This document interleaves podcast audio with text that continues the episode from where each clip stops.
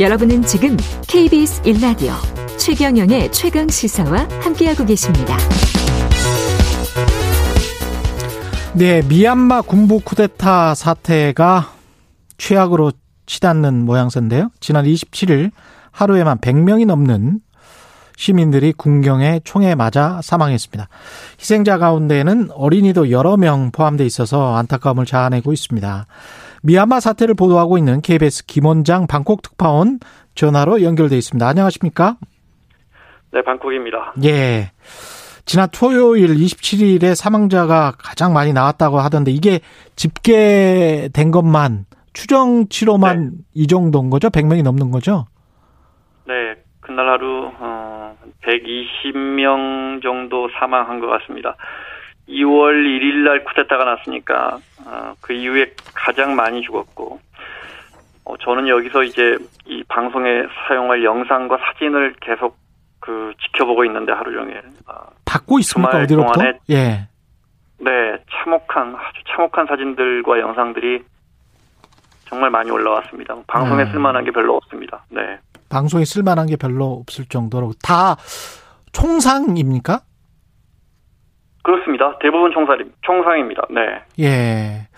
그 기본 전체 사망자가 오늘 아침까지 집계가 459명인데 예. 어, 이 중에 한 3분의 1 정도가 음. 머리에 총상을 맞고 죽었습니다. 지금 저 방송에 나올 수 있는 사진들로만 해서 김원장 기자가 보내준 사진들이 있는데요. 어, 저희 네. 일라디오 유튜브로 지금 시청자 여러분들은 보고 계시거든요. 예. 네네. 네. 마음이 굉장히 아픕니다. 지금 부상자 또는 사망자로 추정되는 어, 사람을 끌고 체류탄이 자욱한 상황 속에서 여러 명의 사람들이 이, 이 부상자를 끌고 가는 그런 모습이 지금 보이고 있고요. 이런 상황인데 이게 지금 어떻게 이런 사진들은 받고 있는 거죠? 어, 거기 저희가 이제 저희가 계약한 통신원 개념의 교민분도 계시고요. 예. 아, 또 어, 미얀마 분들도 계시고요. 음. 어, 그런데 그걸 떠나서 어, 이분들이 SNS, 페이스북이나 트위터에 계속해서 올리고 있습니다. 아. 그래서 그 영상이나 아, 상황을 어, 찾는 건 어려운 게 아닙니다. 네. 그 아마 지금... 청취자 여러분들도 많이 보셨을 거라고 생각되는데요. 그런데 어제 그저는 정말 참혹한 영상들이 정말 많이 올라왔습니다. 그 그리고 사람이 죽으면 여기 저 미얀마는 하루나 이틀 만에 장례를 치릅니다. 아 그래요? 어제는 장례식 영상도 정말 많이 올라왔습니다.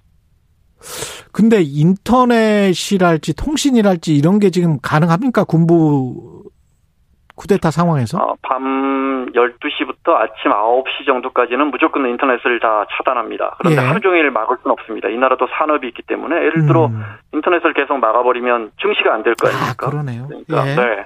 그러니까 이제 아침부터는 풉니다. 그런데 저 이런 영상이 유포되는 걸 막기 위해서 정말 군부가 안간힘을 쓰고 있습니다. 그래서 어 데이터를 차단하기 시작했고 이제 그 공공 장소의 와이파이는 거의 다 차단돼 있습니다. 아, 그렇군요. 이 네. 미얀마 군인들이 테러 집단으로 변해가고 있다고 김원장 기자가 며칠 전 보도했잖아요.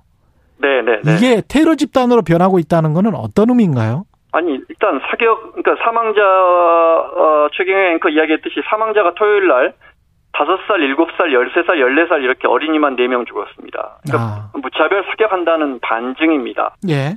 어제 양곤의 사우스 다공에서 슈퍼 가다가 한 음, 주부가 총 맞아 죽었는데 은행원이었습니다. 음. 그냥 쏘는 겁니다. 어, 그 토요일 날 다웨이에서 오토바이 그 10대들이 오토바이 3명이 타고 가다가 그 군용 트럭에서 사격하는 영상 보셨습니까? 야.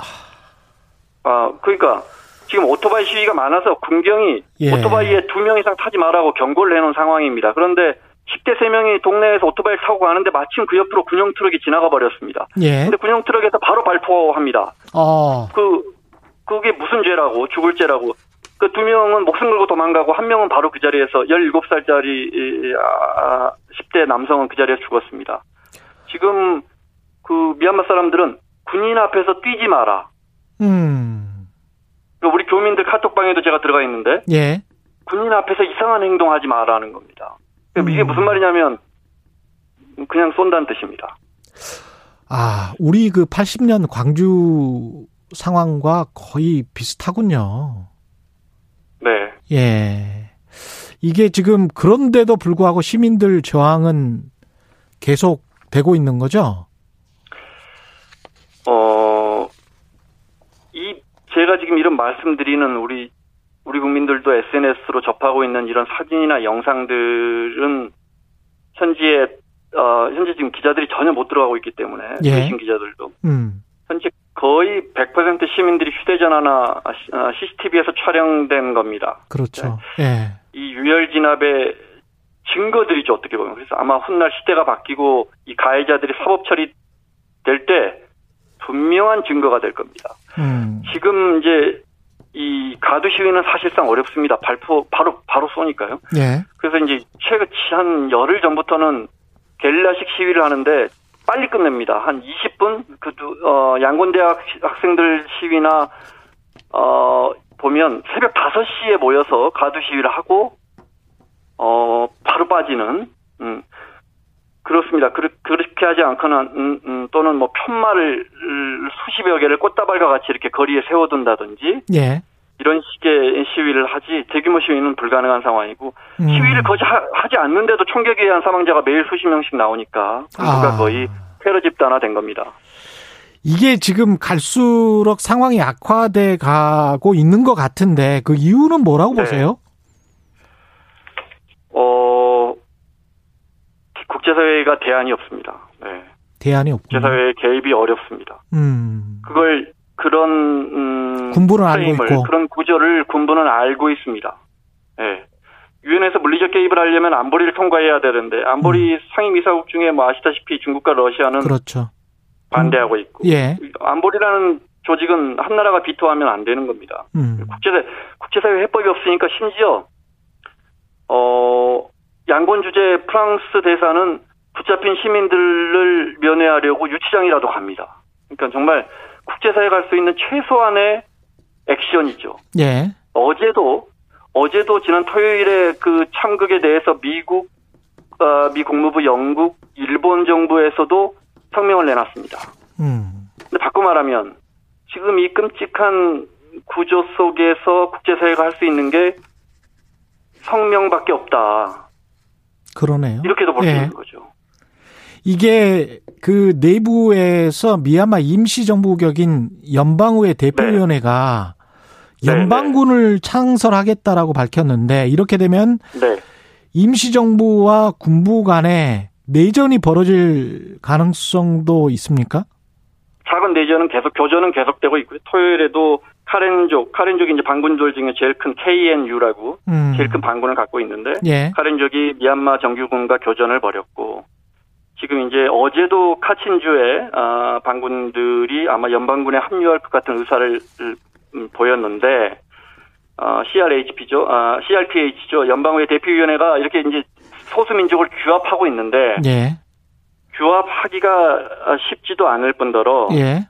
우리 언론은 이게 이렇게 되면 이제 뭐 굉장한 내전의 힘을 가질 것처럼 보도하고 있는데 사실 현재 전문가분들은 미얀마는 50만 대군 우리가 군이 같습니다. 이 작은 우리 GDP의 25분의 1밖에 안 되는 나라인데 예. 50만 대군을 갖고 있는데 군인들 영상을 보면 이 군복이나 장비 보면 우리 군하고 별 차이가 안 납니다. 이 58년 동안 군이 집권한 나라이기 때문에 와. 이런 막대한 대군과 과연 지역의 산골의 그 반군들 아. 30년, 40년 된 총을 가진 반군들과의 대전이 가능할까? 토요일만 해도 교전이 있었는데 바로 저녁 8시에 미얀마 정규군이 카렌족 본거지를 공습했습니다. 음. 전투기로. 이게, 이 게임이 되겠습니까? 쉽지 않은 일입니다. 참 국제사회가 냉혹한데요. 미국이 개입을 물리적으로 할 가능성은 없죠? 없겠죠? 아, 평화유지군을 보내는 방법, 아, 최경의 앵커는 어떻게 보십니까? 쉽지 않습니다. 거기는 석유가 없잖아요. 예. 예. 아, 정치 분쟁화될 겁니다. 쿠바처럼 그렇죠. 예. 어, 굉장히 복잡해져 버릴 겁니다. 그렇게 되면. 음. 네. 그러면 이제 군정은 민족주의를 들고 나오겠죠. 예.